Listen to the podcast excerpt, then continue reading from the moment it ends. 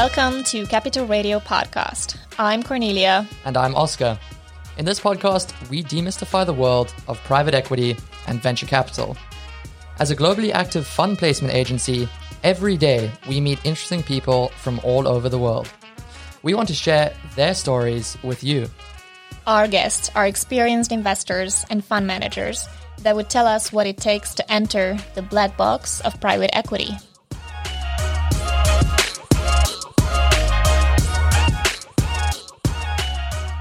Today's guest is Peter Oszkó. Peter is a former Big Four managing partner and technocrat finance minister of Hungary. He currently manages the European tech venture capital investment firm Oxo Holdings, which is based in Budapest and Rotterdam. He's been active in the VC space since 2010 and currently has around 150 million in assets under management. Nice. Um, so Peter, you have an interesting background, having worked in uh, audit, consultancy as the finance minister of Hungary, and currently as a venture capital investor at Oxo Holding.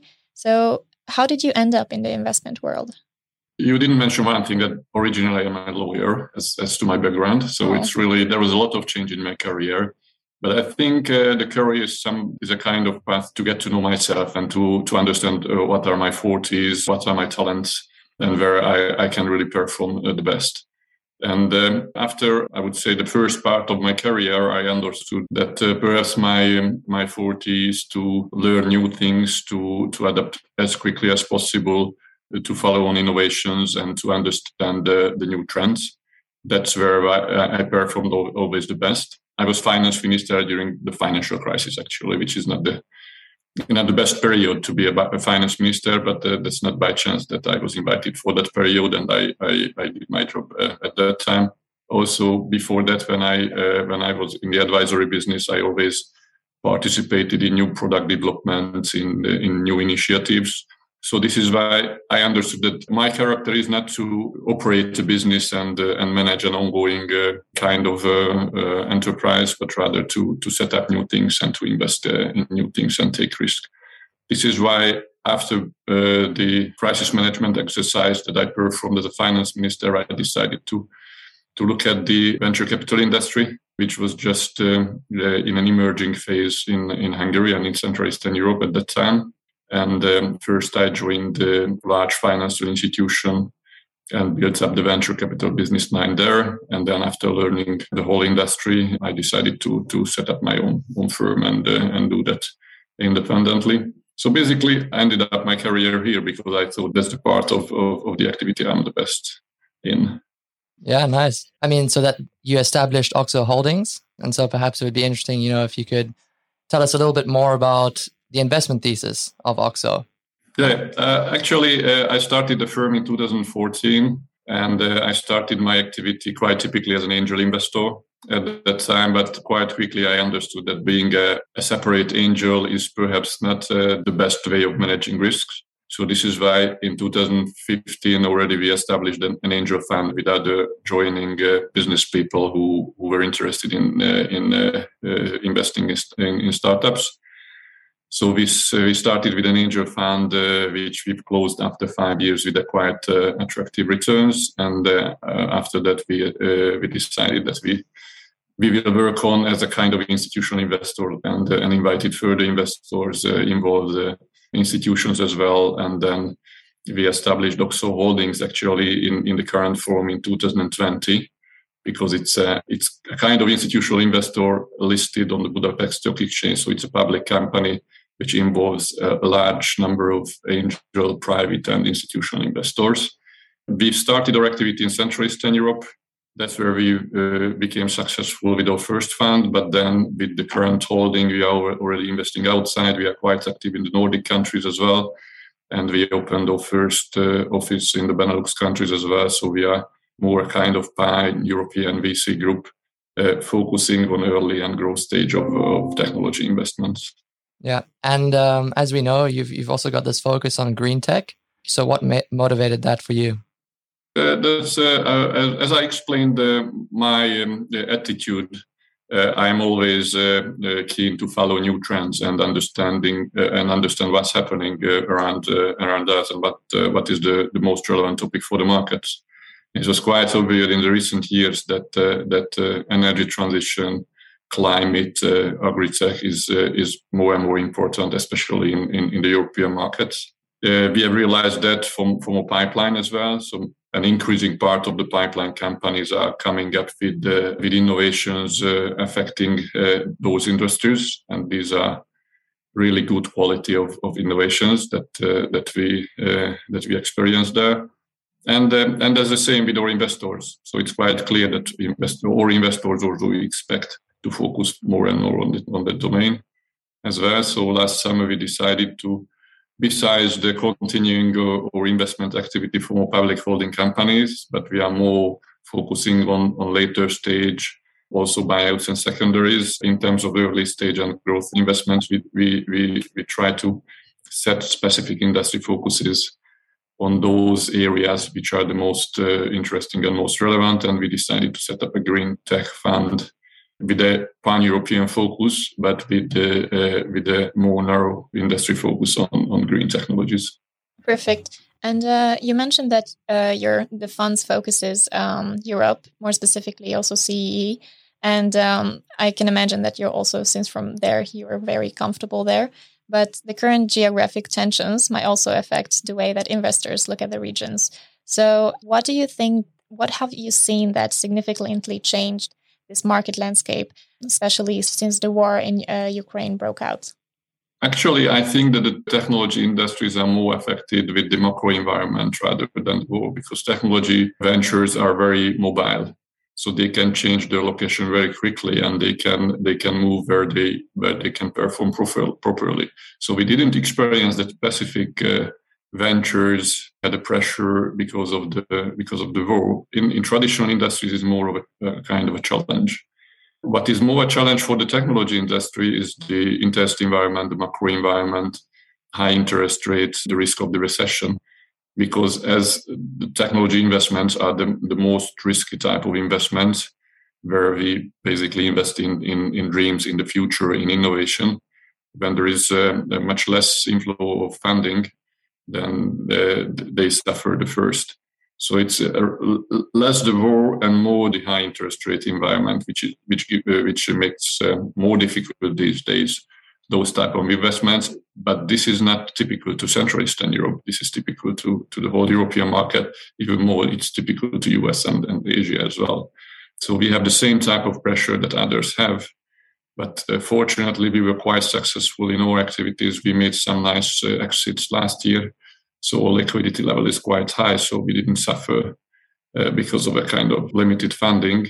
Actually, we were quite well positioned on the market. But as I said, I don't think that the Central Eastern European tech uh, investment uh, industry is, uh, is affected directly by, by the war more than, than, than the European market it's more the interest environment which is uh, which is a challenge for for that industry currently. Yeah, and so amidst the you know the uncertainty and as you say also the macro landscape in your setting, what would you consider you know is the most important criteria when assessing a potential investment? What are you really looking at, and how are you picking your winners? It depends on what stage we invest in. Uh, because as I said, we are kind of multi-stage investors. We are active in early stages, uh, growth stage, but we do buyouts as well. Yeah secondaries as well. Uh, for early stage is always the, the, the team is the first and the product idea or the, or the innovation is the second. And everything else all financial performance management uh, everything is, is later because they can develop that part. But the team is very decisive. So the, the capacities uh, their understanding of their own knowledge uh, their own experiences the understanding of what, where they need to develop. That's that's the that's the most important part of when we assess an, an early stage investment. And of course, assess also the, the product idea, what they have, where they want to enter, whether there is really a market for that or not. But a good team can also always understand and learn and adapt uh, to to challenges. And uh, and uh, and an average or or or, uh, or even worse than average team can, can cannot uh, perform with even a, a, good product. So early stage, that's the team is the, the, the key criteria. Later, especially secondaries buyouts, of course, we, we can uh, uh, we can analyze the financial history, the business performance, uh, the market share. Uh, so it's more, more typical investment where, where we can use the, the, the traditional methods of, of, of, assessing.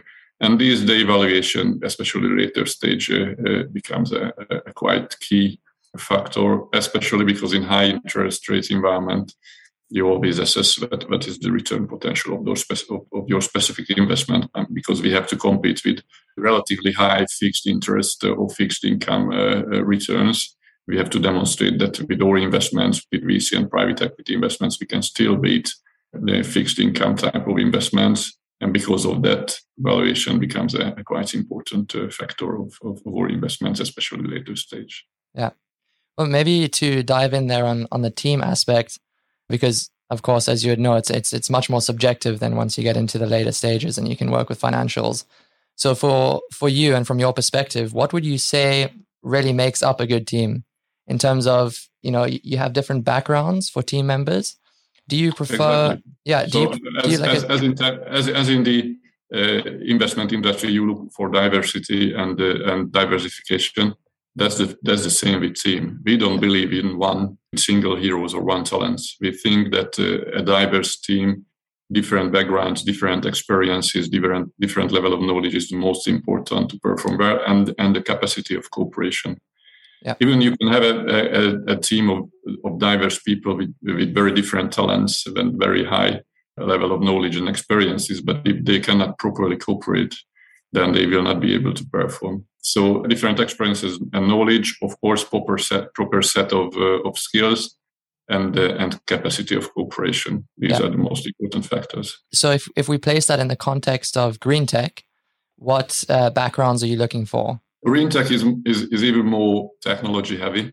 Uh, so we always expect a kind of specific uh, tech knowledge in, in the specific sector we invest in. So we really prefer, prefer to have that knowledge in house we need to have good developers, good engineers in, in, in, in green tech startups. But that's that's normally what we have because especially in, in, in the green tech area, it's even more typical that not business people but but technology people are coming up with uh, with uh, with new innovations.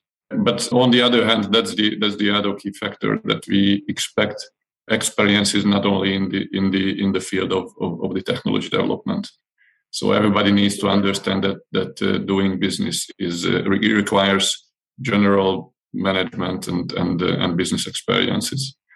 And doing a, a, successful venture will not be purely executed on the basis of a, a, a genius uh, idea and, uh, innovation. Business knowledge is expected, and this is why we prefer teams where there is a mixture of of, of, of strong tech background, even supported by by a, team of engineers, perhaps, but also there is a, a management and business knowledge uh, in the team. Yeah, sounds um, good. And you also mentioned that you want to go further with uh, other asset classes and do uh, secondaries buyouts later. How do you imagine that? Do you have the resources for that in house, or what's your plan in terms of yeah, we, we, have a separate team. Or, or, or public uh, listed uh, holding company is still an ongoing uh, investment uh, company. Uh, from which we do deals uh, uh, on, a, on an opportunistic basis. We did acquisitions last year as well, and we plan to do that. So, what our strategy is that for for early stage and growth stage investments, typical innovative startups investments, we set up specific uh, vehicles, uh, funds with specific industry focuses with dedicated teams and we have the investment holding, which is anyway the GP of those funds as well. But that holding is a kind of later stage uh, investors uh, on an opportunistic basis, uh, basis, making buyouts and secondaries if there is a good good opportunity at good valuation. Yeah, sounds good. Yeah. So I think what might be interesting for our listeners and for us too personally, you know, it's when somebody such as yourself has such experience, it's sometimes nice to hear about those experiences so if you could maybe touch on, you know, what comes to mind if I ask you, you know, perhaps on on what was a memorable deal for you, and and let's keep that uh, discussion limited to Oxo, something that really stands out. Yeah, I mean, uh, last year's exit was a very very positive experience, but it was a long story because it, it was an interesting company. It's, it was a a company working in the domain of e-commerce and um, and and media, operating a recommendation engine with a very good uh, algorithm and a very good machine learning background. And they started their business already in 2011, 2012, which was which was quite early on the market, and they they came from Central Eastern Europe. And it was an interesting story for me because when I was, as I mentioned, still working with a financial institution and their venture capital business, we invested into that company already there. Uh, so they received uh, from us their first investment uh, quite early in 2012, and from that they uh, they could achieve a certain level of uh, of market access. But since they were quite early on the market, uh, they suffered a lot at, at, that early period. And after we established our own VC firm, we started to work them together again we could make some good conclusion on the on the past experiences. We also acquired as a secondary deal some existing uh, investment of the of the previous investors, and uh, and then after 2018 we could we could help them building up the market much more successfully, and then in, finally in 2022 we could we could do a quite a successful exit. We sold the company to a Nasdaq listed uh, uh large uh, tech group. So from that story, we experienced how difficult uh, a growth story can be. The timing is almost the most important part of the of the investment decisions and on the uh, of, of, the of the startup uh, industry as well. But then how we can learn from uh, from past experiences and hacking, we can turn that back to a, to a to a successful investment. And finally, we had a very good return on that exit, even if the first tranches of the investments were, were not that successful. And what were the returns there, if you don't mind sharing? Uh, return was between 40 and 50% ARR. Okay. So it was not, not that bad. Yeah, I think it's it's really that uh, the challenge up front, right, which makes it quite memorable. I think pushing through those that's that's really what makes you, you know. Yeah. Yeah, yeah, yeah. but that that that's that type of, of return potential still shows that even in a high interest environment, you can make returns that is that is more more attractive than the than a fixed income uh, return on a bond. Yeah, and another interesting thing you just brought up there was the the secondary deal that you did to acquire stakes. Just a you know a question on secondaries. We see it becoming more and more popular. What has your experience been uh, with the secondary market, and, and how do you see that developing? I think it's uh, it's developing more and more because there is a, um, a liquidity pressure on investors as well. Uh, there is a liquidity pressure on funders as well. Uh, so it can happen that uh, that uh, that uh, they are more and more open to secondary deals. And as I said, secondary is a good good tool to show return potentials even in in, the, in that environment. So this is why I mean we started secondary deals as I mentioned already in 2018 yeah. So we were also early on that market, but at least we we learned how to do that and how, what are the motivation of, of each and every uh, players on the market, and and what we see that it, it becomes even uh, even more uh, interesting. And as we have a certain level of liquidity and we have the tools to increase that uh, level of funding, I think we, we will remain active in, that segment as well. And uh, we were talking about challenges. What do you think that was the biggest challenge in the last couple of years? Maybe the COVID times was quite difficult for quite many, but maybe in tech it's, it was actually the opportunity. So how how would you evaluate that time? Did you have like a really rough time or something that you would consider the biggest challenge? I think COVID time was a, a mixture of challenges and opportunities. And this that, that was also a period where, where those who could quickly adapt and quickly learn and quickly understand new environment could uh, could win a lot. From a hum- human aspect, it was also, of course, very challenging. So very quick change in the working environment, in the way of cooperating, in the way of communicating, the way of changing information. But for, I mean, for the startup and the VC investment uh, industry, it's a kind of expectation that, that, that the adaptation is, uh, is, is quicker than than usual. But of course, the funding, uh, the, the access of funding was much, much easier. Uh, monetary policies just uh, just created even more uh, more liquidity on the market. So it it was uh, it, I mean in terms of uh, of getting further funding and finding investors, it was a, an easier period. We did our, our, our own IPO, so we listed our holding company in 2021, which means it was still during COVID. but still it was it was i mean access to institutional investors was uh, was uh, much easier we didn't meet any investor during our ipo actually we did all the all the pitches uh, all, all the uh, all the negotiations online in zoom so we did an ipo on zoom actually wow. Wow. Uh, you would never expect that before, but during COVID, it became possible actually. Yeah, norms changed. yeah, so it was quite interesting for us. But I think the challenge for the tech sector is the post COVID period of course, there was a challenge of, of, of, uh, of quick adaptation during the COVID, but there is more pressure in the high inflation, high inflation uh, uh, yeah. environment, and, and, and post-COVID is, is, is, much more challenging for the for the technology industry. Um, do you see that um, that well, basically, yeah, a challenge in, in your investment currently, the this overconfidence of the tech sector during the COVID that now you have to um, fight with, and what is your uh, technique to kind of handle this? I think it's not overconfidence, but because I think tech sector is full of intelligent people who normally uh, aware of the fact that this is a short period of time. Is, I think the the, uh, the, most important challenge is overvaluation.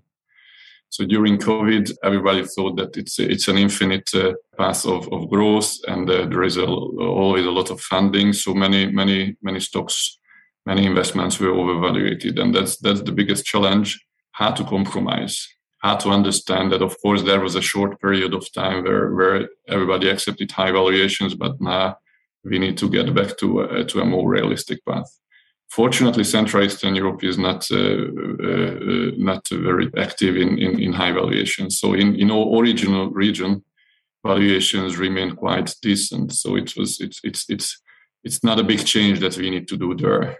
But we see the markets in in uh, in more Western countries where the valuation went up very uh, very quickly, and then uh, then discussing with investors, with founders, we always see that it's uh, it's much easier to understand the technology change of the world than to understand that that, that my own business has not that level of value, but it's a more it's a bit less. The adaptation in that terms is much it seems to be much slower, but it needs to happen. But because it, it, with a significant significantly less funding and uh, and the, in a significantly slower growth environment, valuations will change.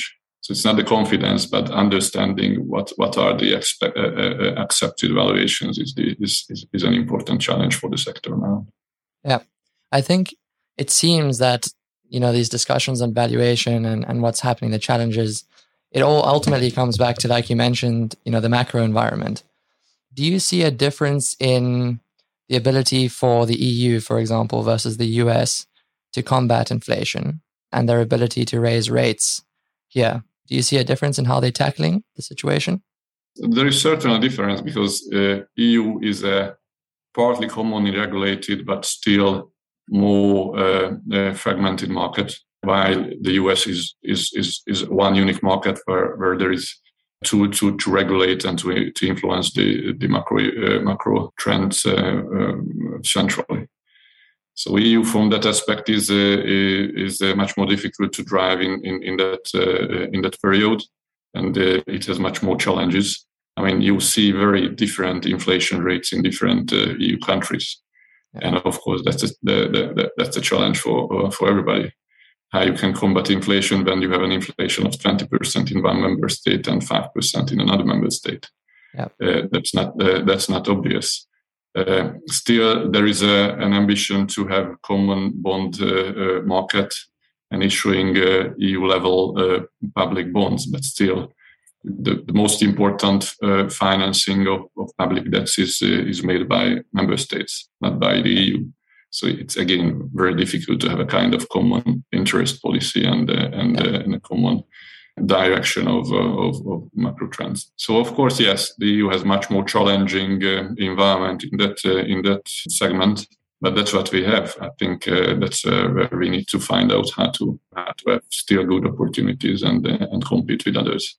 And in specific areas, I think the EU can gain even advantage because I think energy industry, energy transition, uh, the, the, green uh, segment of innovation, we have much more pressure, of course. But the, this pressure gives a kind of motivation for, for innovations and, and, and for funding as well. Uh, so those areas for development became much more critical for the EU. but that, that's an opportunity for the EU to to win at least in one segment the innovation. Um, uh, I don't believe in in terms of, for instance, uh, artificial intelligence. EU will lead the trends globally. It's more the US and also China. But I hope some, there will be some champions from the EU as well. But in, in terms of the whole industry, we are still uh, following the trends. But in terms of, of, of, energy transition, in terms of climate and green technologies and many other aspects, where EU in, is in a much more critical uh, situation than others, there is a chance that the innovations uh, which are coming up in the EU will be the, the the trendsetters for the future. Yeah, and uh, what do you think about the specific geographical sectors? Do you see any difference between the sectors and uh, their geography that you are investing in? How do you look at them? Uh, what sector is best in which area, in your opinion? I think in uh, uh there are still big differences in terms of various uh, regions of geographics of the of, of, the EU. Also, in terms of uh, level of development of, of, innovations and in terms of of of uh, experiences and uh, and value investments as well. Central Eastern Europe is the is the emerging part, of course, of of, uh, of the of the European market, but it has its advantages as well because I mean, as I said, the valuation are, are more rational. It's easier to uh, to to negotiate with funders, and still we don't see a big difference uh, in terms of of uh, of, of innovations and technology knowledge we see differences in terms of business experience and business knowledge and business network but uh, quality of innovation is almost uh, almost uh, uh equal uh, uh, to many other regions because I mean everybody is learning that area regardless of which sub-region is is they are coming from. Western Europe, Benelux countries, business experience, business network, connection, and uh, the tradition of cooperation is much higher, which is a value, of course. But uh, of course, the the competition between investors is also much uh, much more developed. So why in Central Eastern Europe we have two, three other similar competitors that, but not much more. There are public funds, but very few market players. Of course, in Western Europe, it's it's very different. And as to Nordic countries, where, as I said, we are also pretty active, besides the fact that the level of innovation and business experience is very developed, the whole market environment is much more matured. So doing a kind of green tech type of startup in uh, in Norway or in Finland is different because the whole environment is very supportive. So the, the whole society is very open to all type of, of green type of innovations. So that perhaps the Nordic countries are the more most matured market or the region from that aspect. Yeah, sounds good. Peter, we also found out that uh, you're talking about your very colorful personality. You also have another side that we haven't talked about yet. You were previously part of a band named Blue Spot. Uh, can you talk a little bit about that, about the career, or what should we, should we know about you as a musician? It's not a career; it's a hobby, of course. But when I mean, in primary school, I was in a music school actually, so I learned uh, classical piano as as a child. Mm -hmm. And uh, although uh, later on I uh, I turned rather to mathematics and uh, and numbers and later on financials, uh, that type of interest remained with me. But uh, I later on selected a, a more time efficient instrument, which is the blues harmonica. It's very easy to bring with me everywhere, and it's very easy to just just join a band and play in a, in a blues blues song anytime so later during the university and also when I already became a manager in the uh, in the business world, I still kept that type of hobby because I think not doing only one thing, but somehow uh, sharing your focus and uh, and keeping the the opportunity to to get at totally different inputs and uh, and uh, and uh, and still keeping the option of, of spending your time on totally different things really helps a lot on on the on working with stressful environment on uh, on performing in a, uh, under high pressure. So this is why I kept that hobby. And yes, I played in a blues band mm-hmm. for a longer period of time. And then what I do now that when I'm invented by, uh, invited by a band, then I uh, then I join them and play uh, one or two songs. And uh, the harmonica summer is coming, so it can happen that in some festivals I, I can appear and play some songs with the blues harmonica. And the harmonica is quite uh, small, so it also fits in your pocket. Do you have maybe sometimes exactly. when you entertain yeah, the this colleagues? is why I said it. Yeah, this is why I said it's very handy and very very time efficient. and one question last about the name because I'm just can't figure out this one. Blue as Spot. How, how did you come up with this name, or what does it mean? It wasn't me band? actually. This was the band, so uh, that, uh, I, I, just accepted uh, uh, that uh, that that's that's a kind of good name that is not not that difficult to memorize. But you can imagine, even either with the band or with a startup, there are some important strategic decisions that are very easy to make, but then how you call the, the, startup or the band, you can spend weeks on on, on discussing. Uh, yeah. Uh, and this was the same, and then finally, I just accepted what the others. Uh. I actually can confirm this. My my father also has like a hobby uh, band, and they spent like three weeks just discussing names, and they had two concerts without any names, and in the third one, they just went with the most random one. So yeah, yeah, this is how it happens. Okay, so thank you very much. It was the first part of the interview. So, in the next couple minutes, we would like to give you some fire round questions, and we would okay. the task is here to just give some one sentence answers to get some more uh, information from you. So, early bird or night owl? Yeah, early bird. Drink of choice? I mean, I, I drink water mostly. Okay. if, if it's a social event, uh, uh, then perhaps a white wine or gin, gin and tonic. Good one. Um, favorite news source? Uh, favorite news source is uh, um, mostly selected number of uh, of, uh, of, online media. I don't really, uh, or it's very rare that I uh, I read paper based newspapers, and it's um, I don't know whether we should give specific names or or uh, or we should we just leave it open. It's uh, partly uh, Central Eastern European, partly English-based daily and weekly news. And what would you say are you know, maybe two or three characteristics you value in your team? Uh, sympathy and uh, and capacity of cooperation. I value I value that the most. Then uh, the second one perhaps is the the personal ambition because uh, being a useful team member requires personal personal uh, ambition as well. And uh, I, I couldn't name one, but one specific uh, area of experience and knowledge. I don't think everybody needs to be uh, expert of everything. It's enough to be expert of one thing and be able to cooperate with everybody else. In a few words, what is the toughest part of a VC fund?